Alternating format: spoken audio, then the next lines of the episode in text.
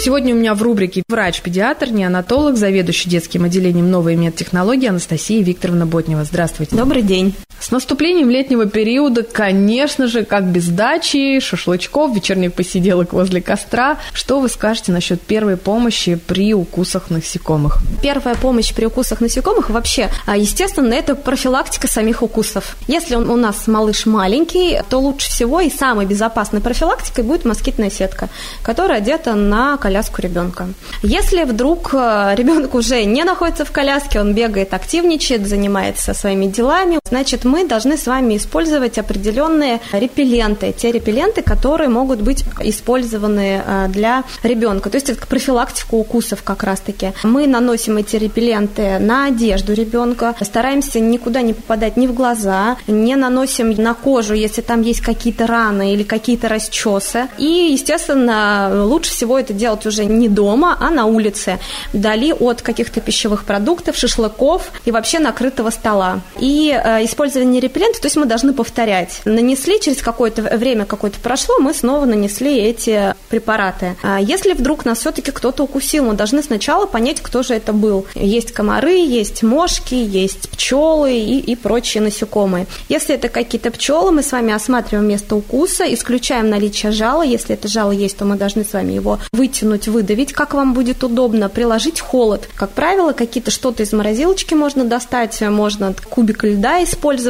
Если мы находимся там на каком-нибудь пляже, наверняка сейчас много где стоят э, барные стоечки, можно попросить кубик льда и приложить к месту укуса. А если вы знаете, что у вашего малыша есть активная реакция на укус, то мы можем использовать местные гормональные препараты, мази, а, для того, чтобы э, уменьшить э, и вообще предотвратить этот отек. И если ваш ребенок аллергик, да, и вы знаете, что реакция будет максимально большой, вы можете использовать э, антигистаминные препараты, да, их ребенку в рот. И противозудные местные мази, например, э, у нас их достаточно много, все известные, вы можете тоже использовать на основе цинковой пасты какой-нибудь э, или просто местных антигистаминных мазей.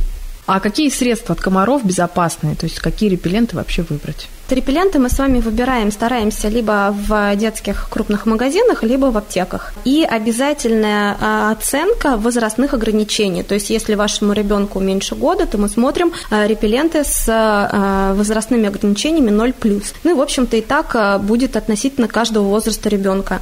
Состав репеллентов тоже разнообразный. Есть на основе каких-то растительных эфирных масел. Мы их не очень любим, потому что они не самые эффективные, и бывают э, случаи аллергических реакций при распылении. А есть препараты на основе дета. Они более эффективны, но, в общем-то, мы их стараемся использовать реже. А, но, кстати, вот при дета, а, дета, который входит в состав, они прекрасно работают как репелленты от клещей. И безопасный состав менее 10%. В России дета у детей разрешена с двух лет. Например, скажем так, в Америке этот препарат, это действующее вещество, разрешено для нанесения детям с двух месяцев жизни, а в Европе с 6 вести. То есть мы можем, в общем-то, с вами выбирать вот такие препараты.